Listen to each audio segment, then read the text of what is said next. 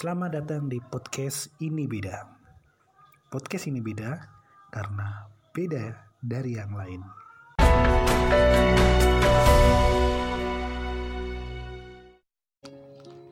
Halo, apa kabar? Berjumpa kembali dengan Trilaksono di sini di podcast Ini Beda tentunya yang akan membahas sesuatu yang memang perlu dibahas menurut pola pikir dan pemahaman saya gitu ya. Jadi kalau perlu dibahas menurut pandangan kamu ya itu bukan jaminan tapi yang saya bahas di podcast ini adalah yang menurut sudut pandang saya yang menurut keperluan saya. Kalau kalian perlu mendengar ya dengarlah kalau memang nggak perlu mendengar ya nggak usah didengerin. Simple seperti itu. Ini adalah edisi di tanggal 2 Juni 2020 ya Juni 2020 jadi sebenarnya saya berencana untuk merekam podcast ini sudah dari pagi Between ini saya merekam waktu malam sembari bermain sama si Candy kucing baruku yang manis. Ya jadi saya sudah terencana mau ngomongin apa di episode ini di episode ke 12 ya. Saya mau membicarakan tentang introvert introvert ya. E, sebenarnya saya sudah merekam yang membahas tentang introvert tadi malam ya maunya di malam Senin gitu ya. Ya malam Senin malam Selasa itu tetapi karena saya dengar ulang uh, audionya terlalu kenceng backsoundnya dan saya suara saya tertutup oleh backsound jadi saya menghapusnya kembali. Padahal itu saya ngomong itu udah hampir 30 menit gitu ya. Tapi karena tidak nyaman didengerin saya dengerin nggak nyaman saya yang dengerin aja nggak nyaman sebagai pembuat apalagi kamu gitu ya. Tapi ya namanya selera eh, berbeda-beda sih. Tapi kalau itu ketidaknyamanannya karena noise karena gangguan suara lain yang backsound ya makanya kita sepakat ya bahwa itu merupakan adalah ketidaknyamanan. Tapi kalau berkaitan dengan pembahasan selera bukan selera itu sebenarnya uh, apa ya namanya relatif ya. Ada yang suka ada yang enggak ya. Seperti itu. Introvert introvert introvert ya. Saya akan membahas tentang introvert. Hmm, kalau kalian mendengar podcast podcast saya episode episode di ini beda dan episode di bebas bicara yang podcast satu lagi. Kalian dari episode pertama atau dari pertama kali dengar suara saya pasti kalian sudah bisa menyimpulkan aku orangnya seperti apa saya orangnya seperti apa ya. Dari cara bicaranya ya. Dari cara bicaranya dari gaya uh, bicaranya kalian tahu lah ya saya adalah introvert. Kalau dikategorikan ada kategori kan ada kategori tiga kategori ya. Introvert ambivert extrovert. Saya masuknya di introvert. Saya masuknya di introvert. Di mana saya sangat nyaman dalam kesendirian ketenangan.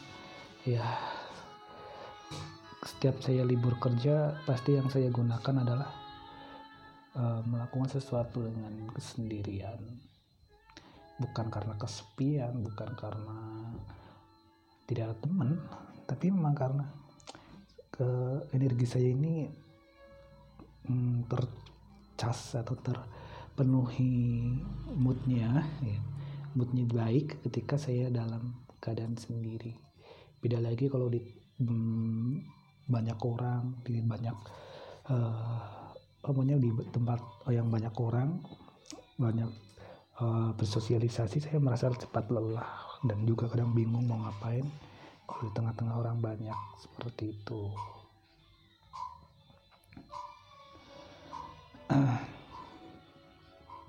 Uh, saya juga uh, membuat podcast kan untuk saya belajar bicara ya saya belajar bicara public speaking ibaratnya seperti itu. Tapi ya sebenarnya podcast juga tidak begitu efektif untuk public speaking secara sempurna sih gitu. Tapi ya untuk kalau untuk belajar bicara ngomong banyak ya bisa lah. Tapi untuk public speaking itu sebenarnya ada uh, kelas-kelasnya tersendiri ada materi-materi tersendiri yang harus diikuti. Tidak asal-asal ngomong gitu. Kalau yang public speaking itu kan berbicara yang tersusun terencana di depan publik di depan orang banyak gitu. Jadi ya nggak salah-salah ngomong tapi kalau podcast sebenarnya untuk belajar bicara gitulah. Supaya dalam berbicara itu bisa banyak gitu. Ya hmm, jujur kayak saya ini kadang untuk berbicara di podcast ini masih ada uh, rasa tertekan gitu. Tertekan oleh timer tertekan oleh pembahasan apa selanjutnya tertekan oleh kalimat demi kalimat yang akan saya rangkai ke, ke depannya ini jadi kayak kaku seperti itu. Karena saya ini tidak terbiasa ngomong banyak. Apa apalagi monolog seperti ini ya. Kalau berbicara monolog rasanya cepat lelah gitu. Setengah jam aja tuh itu sudah lelahnya minta pun udah bingung rangkaian kalimat apa yang akan saya katakan seperti sementara kalau saya ngobrol dengan teman gitu ngobrol dengan teman itu saya sedikit banget ngomongnya gitu. Jadi lebih banyak teman yang ngomong gitu. Saya lebih nyaman jadi pendengar gitu. Dan ketika saya menggunakan pendapat saya depan orang lain itu pun hanya sekedar uh, minat saya mau ngomongin apa sekedar itu aja sekedar bicara aja. Tapi untuk bicara banyak ini itu ngomong itu saya tidak tidak terlalu uh, tertarik gitu kecuali dengan orang-orang yang memang benar-benar sudah se-chemistry gitu. Tapi kalau orang-orang hanya sekedar teman saya hello sekedar teman nongkrong itu ya pembicaraan saya dengan mereka ya hanya ala kadarnya gitu. Nggak mendalam nggak sampai curhat nggak sampai uh, mengungkapkan perasaan-perasaan terdalamnya enggak gitu. Karena menurut saya tidak terlalu penting untuk orang lain mengerti kedalaman diri saya untuk orang-orang yang menurut saya tidak penting gitu. Jadi orang-orang yang uh, mendapat apa mendapat pengakuan sah dari saya untuk mendengar uh, keluh kesah saya mendengar curhatan saya itu hanya orang-orang tertentu dan itu di saat ini sampai saat ini belum ada. Seperti itu. Ya melalui podcast ini saya juga belajar untuk uh, berkeluh kesah. Bukan berkeluh kesah berbagi lah berbagi cerita pemikiran pemahaman ataupun apa pun yang ingin diungkapkan gitu. Karena banyak uh, pemikiran-pemikiran saya banyak hmm, hal-hal hmm, yang gambar saya ingin tetapi kalau diungkapkan dengan orang lain itu kayak nggak efektif saya juga nggak bisa ngomong banyak di depan banyak orang bukan banyak di depan orang lain istilahnya gitu ya orang lain yang benar-benar tidak tidak sekemistri. Saya sangat susah sekali mengungkapkan perasaan dan malas sekali gitu. Jadi uh, podcast ini media untuk saya mengungkapkan apa yang ingin saya ungkapkan yang terbaik menurut saya gitu. Jadi ya tapi ya nggak juga terdalam banget. Tapi yang menurut saya perlu saya ungkapkan yang kalau tidak diungkapkan jadi ganjalan ya saya ungkapkan di podcast seperti itu ya. Hmm, sebagai seorang introvert saya dikelilingi juga oleh orang-orang ya. Kan saya berada di tempat kerja ya.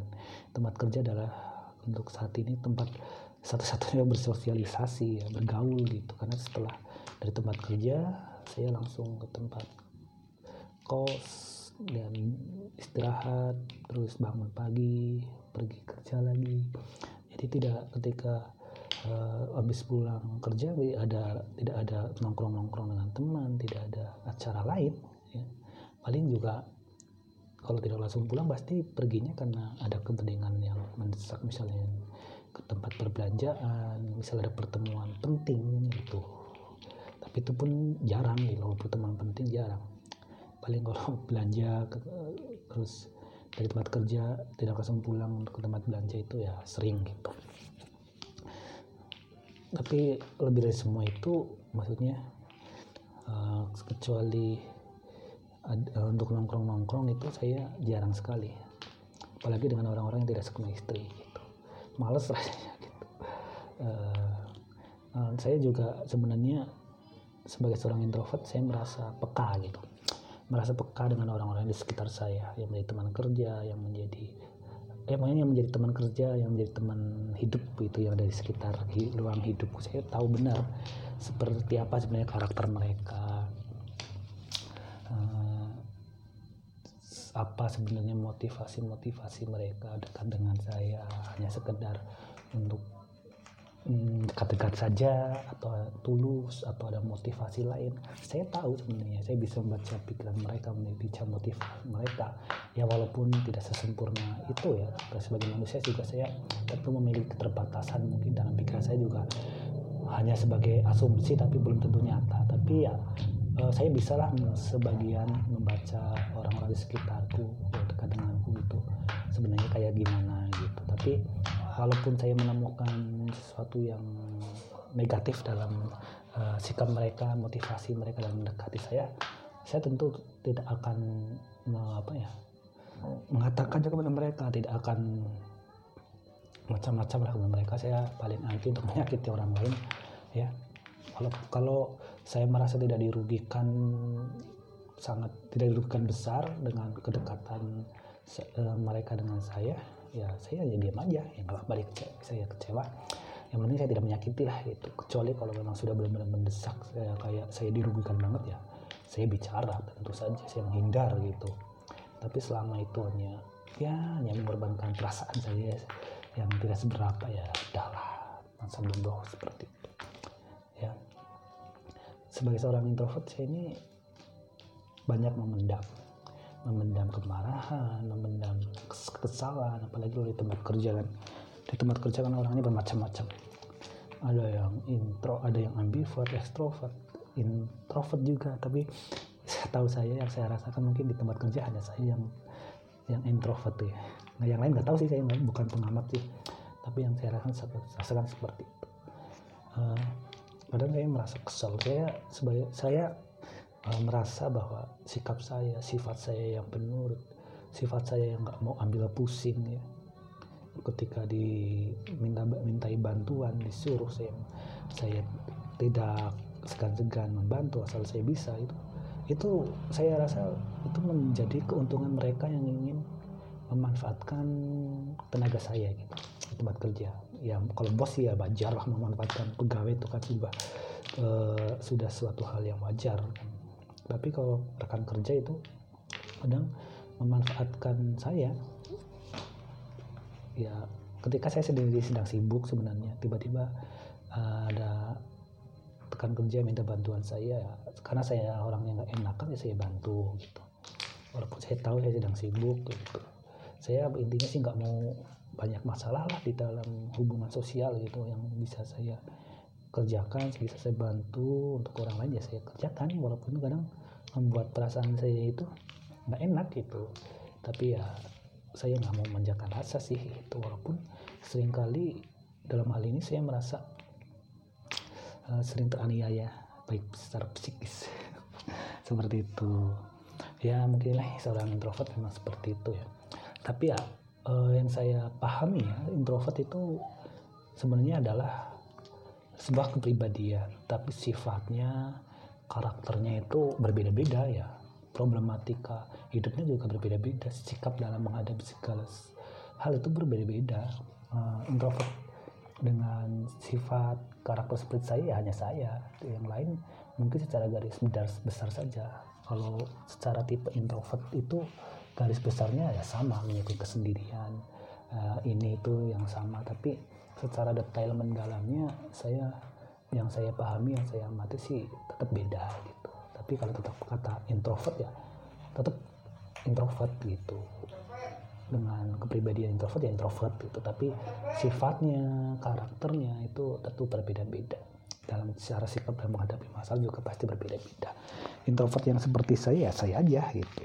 Introvert yang kamu sebagai pendengar podcast ini seperti kamu ya kamu aja gitu nggak ada yang sama gitu. Walaupun kepribadian sama tapi kalau gini berbicara pribadi ya kepribadian introvert atau gimana sama tapi untuk karakter sifat itu berbeda. Ya mungkin introvert tuh lahirnya dari hal yang sama mungkin saya nggak bisa memastikan sih. Tapi biasanya lahirnya seorang introvert itu dari bulian dari rasa tersisihkan rasa tersingkirkan atau dari keluarga yang dibedakan itu lahirnya introvert itu ya saya dulu waktu kecil itu hmm, apa ya begitu teraniaya secara psikis ya. Uh, di keluarga saja saya ini begitu apa ya paling beda diperlakukannya. Adik saya kakak saya itu kan orangnya ya ekstrovert ya mudah bergaul dalam berbicara dengan orang lain bisa ramah bisa uh, maunya mudah lah dalam pergaulan. Tapi sementara saya sangat susah gitu waktu saya belum kerja ya sekolah dan di malah belum kerja intinya gitu waktu masih berada di rumah itu bersama dengan keluarga. Saya lebih nyaman dengan sendiri kesendirian dengerin radio nulis membaca sementara teman-teman yang lain pada bergaul pada main ke rumah teman.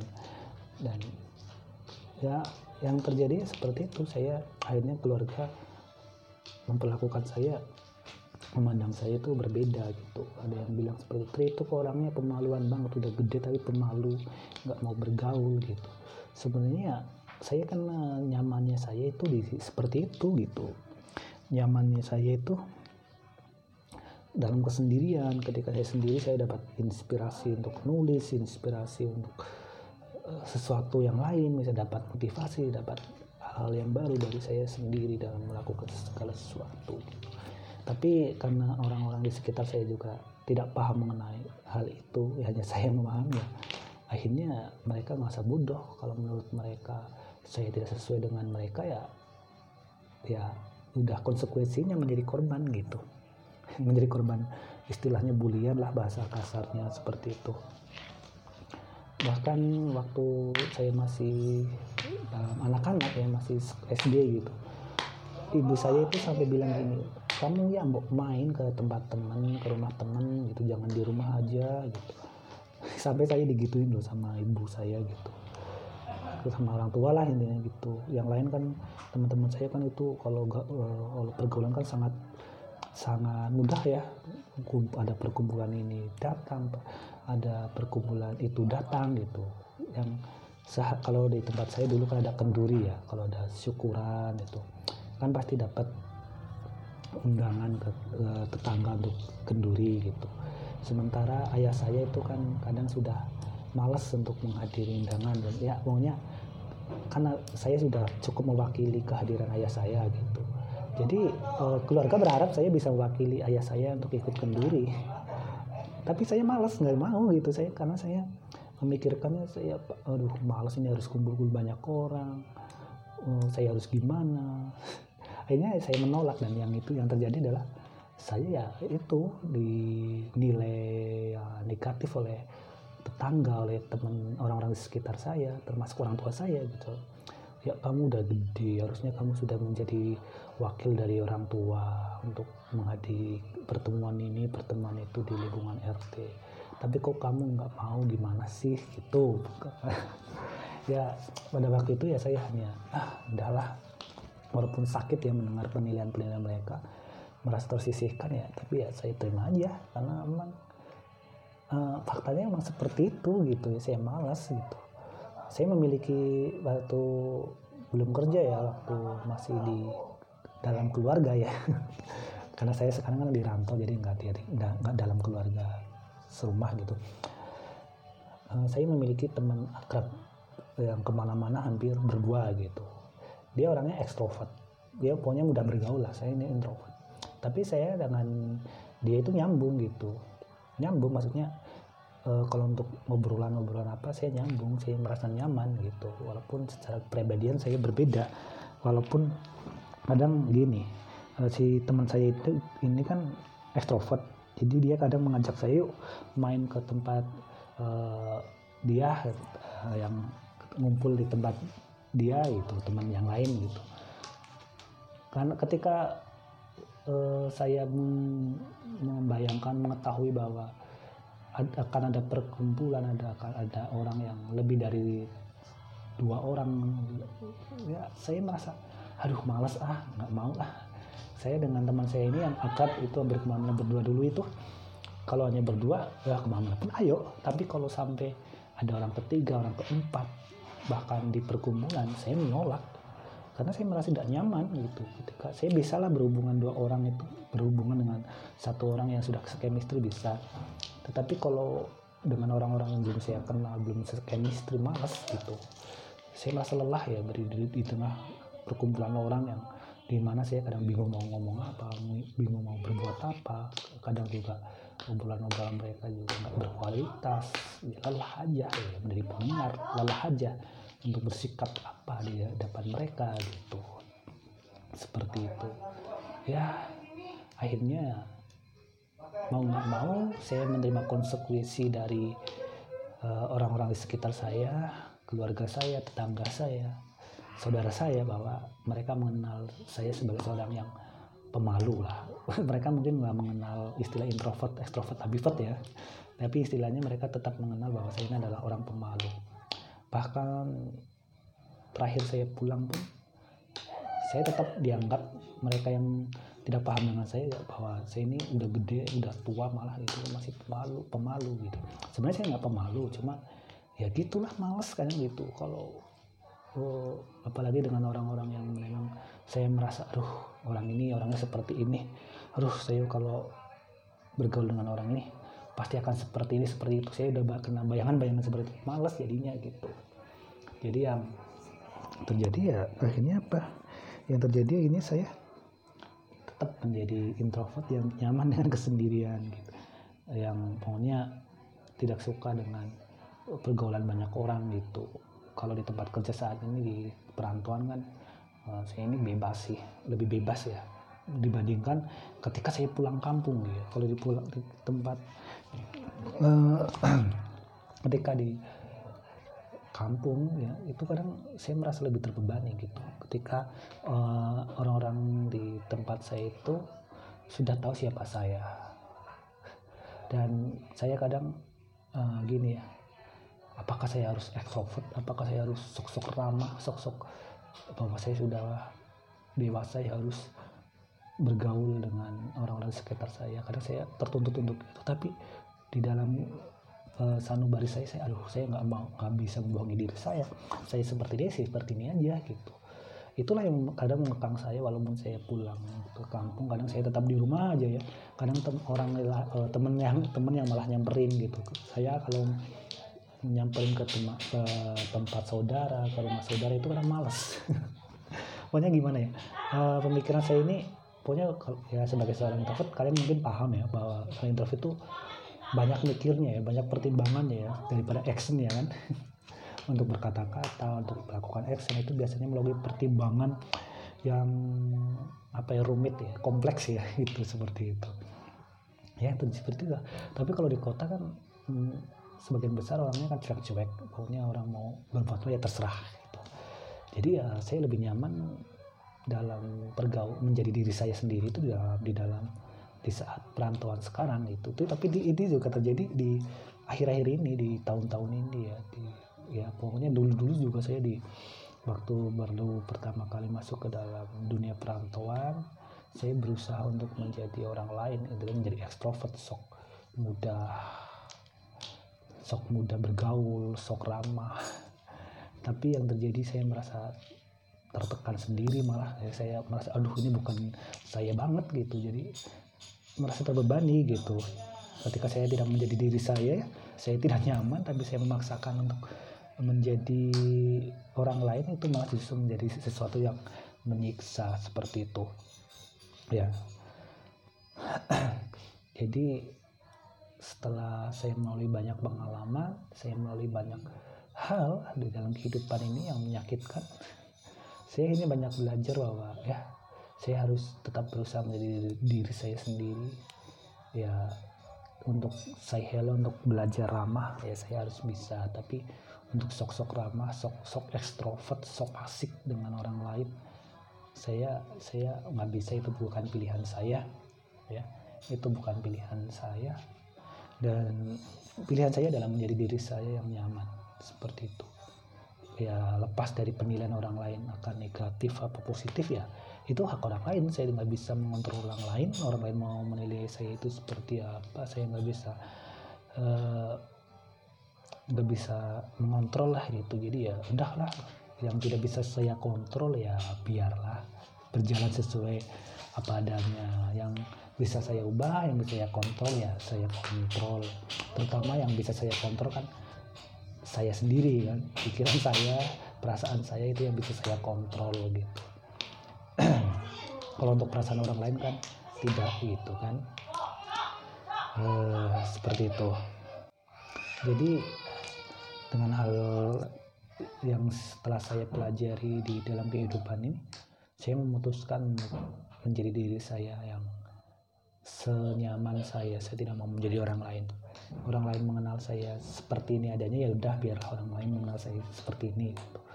tetapi ya bukan berarti saya berus tidak mau belajar yang lain bukan berarti saya tidak mau belajar hidup lebih baik. Saya tetap akan belajar hidup lebih baik lebih bijaksana lebih apa ya lebih maju gitu.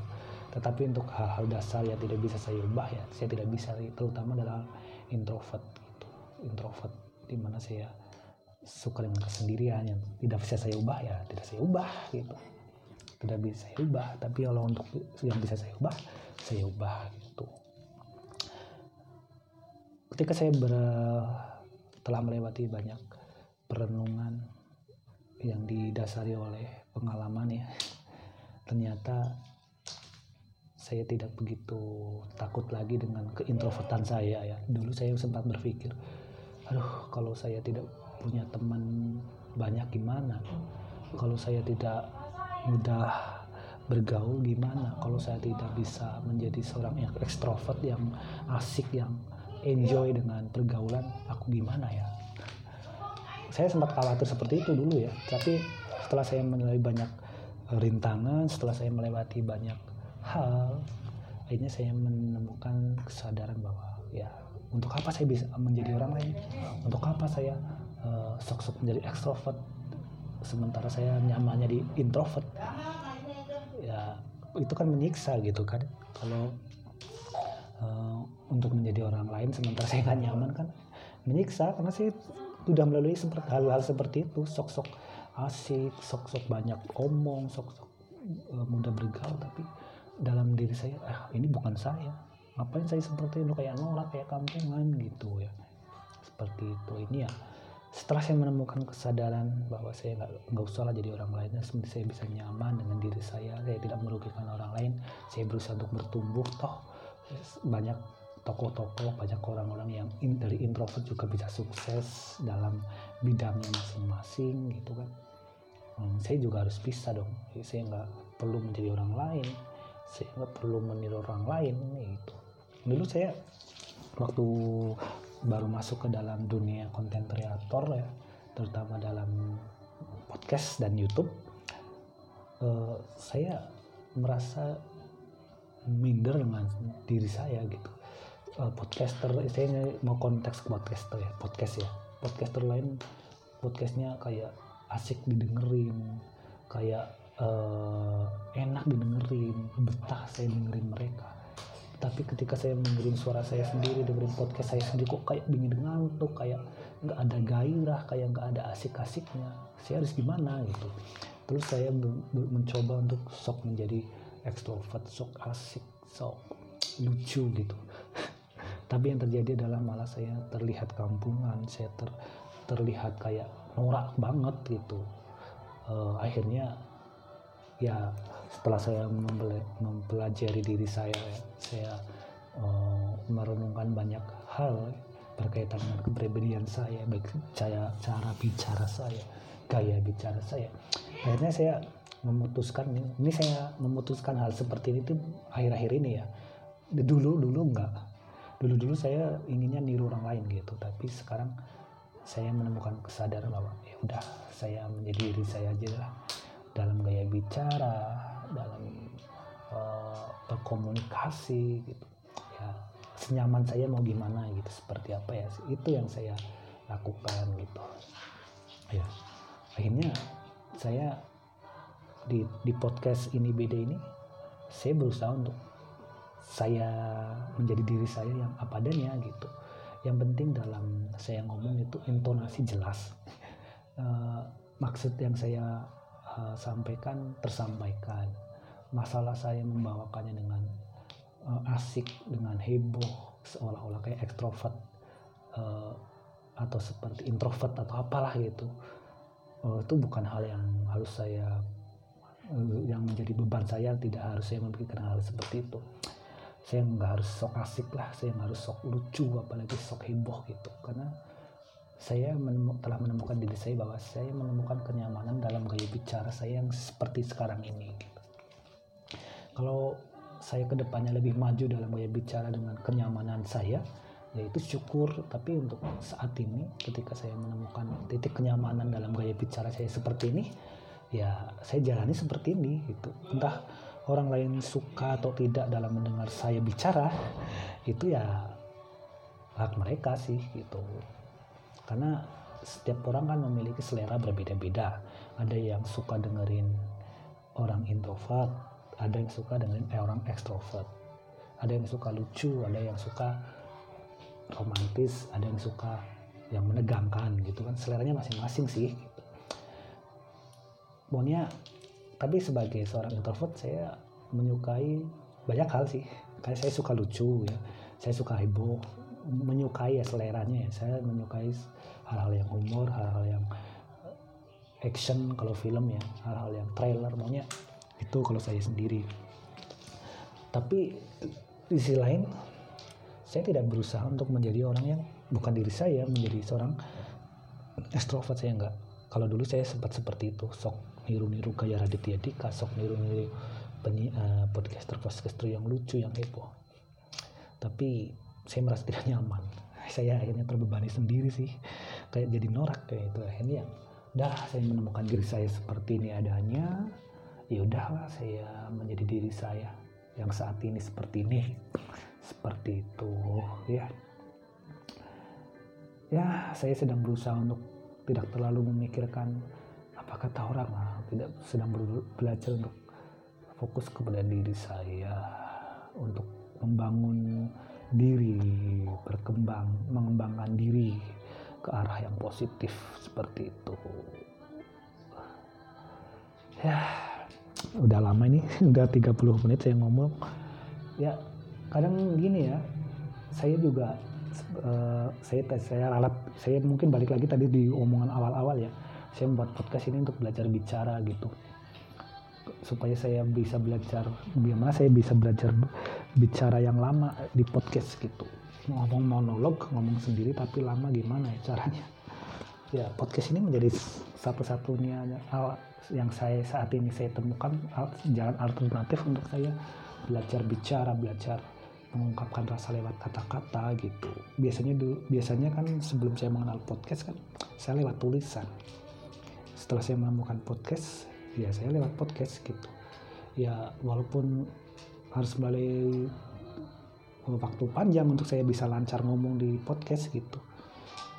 Akhirnya saya menemukan uh, kelemasan kelemasan apa sih? Uh, santainya dalam ngobrol di depan di podcast kayak sekarang ini. Ya akhir-akhir ini dulu di depan podcast saya ngomong juga terkekang sesuatu yang ada di dalam diri saya kayak misalnya tuntutan aduh supaya kalimat-kalimat saya terdengar cerdas gimana ya? Supaya materi-materi saya terdengar menarik gimana ya? Supaya gaya bicara saya terdengar asik gimana ya? Dulu saya terkekang oleh seperti itu. Ini yang terjadi adalah saya kalau ngomong ya kaku jadinya. Walaupun sesuatu katanya tidak bermasalah tapi gaya bicaranya iramanya kayak kaku gitu. Ini saya sekarang berusaha untuk ya santai aja ngomongnya kayak ngomong ke temen gitu ya. Uh, teman kerja saya teman kerja saya yang partner saya gitu itu uh, sering memuji saya dalam sering memuji saya. Kamu itu orangnya pinter banget orang kayak kata kamu itu orangnya uh, apa ya kayak kata kayak kata kata dia itu katanya saya ini ahli bahasa. Ahli bahasa. Ahli bahasa menurut dia itu bahwa ahli bahasa ya yang bisa menempatkan banyak kata yang bisa menyusun kalimat indah yang bisa menemukan kalimat-kalimat yang tidak dia duga. Itu kata menurut versinya itu adalah ahli bahasa. Sebenarnya itu kan salah kan? Kalau ahli bahasa kan harusnya adalah orang yang bisa berbahasa apa pun gitu itu mungkin tepatnya ahli ka, uh, memiliki kaya, kaya kaya akan kosakata gitu mungkin lebih tepat ya daripada ahli bahasa. Tapi ya dasar ya ya terserah ya terserah dia. Seperti itu. Tapi saya juga bisa menemukan kalimat-kalimat yang selancar ini saya ngomong. Terus di postingan-postingan media sosial saya bisa saya dalam menyusun kata kayak uh, tersusun rapi gitu itu juga karena saya melalui banyak hal terutama saya kan sukanya mendengar radio terus juga membaca lah membaca mendengarkan podcast gitu. Saya lebih suka mendengar membaca menonton pokoknya seperti itu. Akhirnya dari hal itu saya saya bisa mengamati berbagai hal dan itulah yang menjadi saya menjadi uh, dasar saya untuk hmm, mendapatkan sesuatu yang baru terutama dalam hal mendengar ya. Saya paling suka mendengar. Jadi dari hal mendengar saya bisa mendapatkan hal-hal baru gitu. Karena sebagai seorang introvert gitu kan saya ini kan jarang sekali berbicara banyak gitu. Saya banyak tahu tapi saya tidak banyak bicara gitu. Karena berbicara sesuatu yang menurut saya tidak penting tidak perlu kayak bikin lelah bikin capek gitu. Jadi saya kalau ngomong ya, kalau bicara ya itu ya seperlunya sebutuhnya sepentingnya saya perlu ngomong penting saya kalau saya nggak ngomong itu saya rugi ya saya ngomong gitu. Tapi kalau saya nggak ngomong saya nggak rugi saya nggak uh, terdampak hal-hal yang negatif yang berat ya udah saya diam aja gitu walaupun kadang gini walaupun kadang saya ini berpikir seperti ini aduh saya banyak tahu. Saya harusnya banyak bicara dong dengan teman supaya saya ini terlihat cerdas supaya saya ini tidak dipandang bodoh supaya saya ini tidak dipandang kuper gitu. Ada pikiran-pikiran seperti itu. Tetapi ketika saya mencoba untuk mempraktekkan yang membicarakan yang saya ketahui yang saya pahami dengan orang lain saya cepat saya cepat lelah gitu. Saya cepat aduh saya sudah bicara banyak seperti ini kok orang lain kayak nggak memahami saya gitu. Kok orang lain justru membicarakan diri mereka sendiri. Sementara seolah-olah yang saya katakan itu kayak sia-sia gitu. Akhirnya saya lelah dulu lelah dan ya udahlah nggak bicara gitu. Karena yang orang-orang di sekitar saya ya di circle pergaulan saya itu kalau sudah berbicara itu mereka menggunakan ego masing-masing. Jadi mereka menceritakan diri mereka sendirilah kisah mereka sendiri paham pemahaman mereka sendiri. Itu yang menurut saya membuat cepat telah saya gitu kalau saya ah udahlah saya lebih baik dari pendengar ada daripada dari jadi pembicara jadi pembicara juga sia-sia sementara mereka hanya mengunggulkan hidup mereka diri mereka gitu. Sebenarnya itu sih wajar ya setiap orang berusaha untuk menceritakan diri mereka keunggulan mereka itu wajar gitu. Tapi menurut yang saya jalani selama ini itu cepat sekali membuat saya lelah gitu. Cepat sekali membuat saya lelah membuat saya capek gitu. Jadi ya akhirnya saya berusaha untuk ya udahlah deh saya diem aja ngapain banyak ngomong? Sementara saya ngomong banyak juga rugi karena mereka pada intinya pada dasarnya hanya membicarakan apa yang ingin mereka bicarakan yang kaitannya dengan hidup mereka gitu. Ya itulah introvert cepet lelah gitu. Tapi kalau saya berbicara dengan orang-orang yang sekemistri dengan saya saya bisa betah ngomong berjam-jam gitu. Misalnya saya ngomong lawan bicara saya dengerin terus eh, lawan bicara memberi ruang saya untuk berbicara mengomongkan pendapat. Gantian lah kalau cara berkomunikasi yang efektif yang efektif kan gantian si lawan bicara mengomongkan pendapatnya dan juga memberi ruang, saya untuk berbicara. Kalau seperti itu obrolannya saya bisa berbetah ngomongnya itu. Tapi kalau dalam berbicara yang orang lain mendominasi pembicaraan ya saya malas lebih baik saya hanya menjadi pendengar saja gitu. Seperti itu sih. Itu sih alasan saya ini aduh alasan saya ini jarang bicara di tengah pergaulan karena saya menyadari kehidupan mereka itu eh pembicaraan mereka hanya membicarakan diri mereka sendiri. Seperti itu gitu. Lelah sih menjadi pen, menjadi pembicara di orang-orang yang hanya membicarakan mereka sendiri. Jadi ya udahlah saya seorang introvert ya seperti ini adanya. Orang mau nilai saya seperti apa ya udahlah. Ya seperti itu kesadaran-kesadaran baru yang saya muncul dalam diri saya. Saya tidak berusaha lagi menjadi orang lain saya tidak berusaha lagi untuk menjadi sok asik sok lucu sok uh, sok heboh sok pintar apalah. Saya sedang berusaha untuk menjadi diri saya yang nyaman gitu aja. Yang penting saya tidak merugikan orang lain saya tidak berusaha menyakiti orang lain ya sudah gitu. Pikiran saya seperti itu saat ini sih. Saya nggak mau buat stres. Udah ya saya udah ngomong banyak. Ini sudah 40 menit saya ngomong berkaitan dengan introvert. Biasanya setelah saya selesai rekaman gitu akhirnya banyak hal-hal baru. Ah, saya harusnya tadi ngomong ini. Saya harusnya tadi ngomong ini. Ini tidak terekam. Tapi sudahlah saya, saya sekarang intinya saya sudah mentok mau ngomongin apa lagi sudah nggak ada. Kalau ada omongan yang belum saya sampaikan menurut saya penting banget. Nanti saya sampaikan di episode lain yang episode lain aja lah gitu. Ya. Oke terima kasih sudah dengerin saya di episode ini di sampai dengan menit ini. Sangat saya sangat saya hargai kalau kalian sampai dengerin saya di sampai di menit 40 lebih ini ya. Saya terlaksanaan undur diri dan Terima kasih semuanya. See you.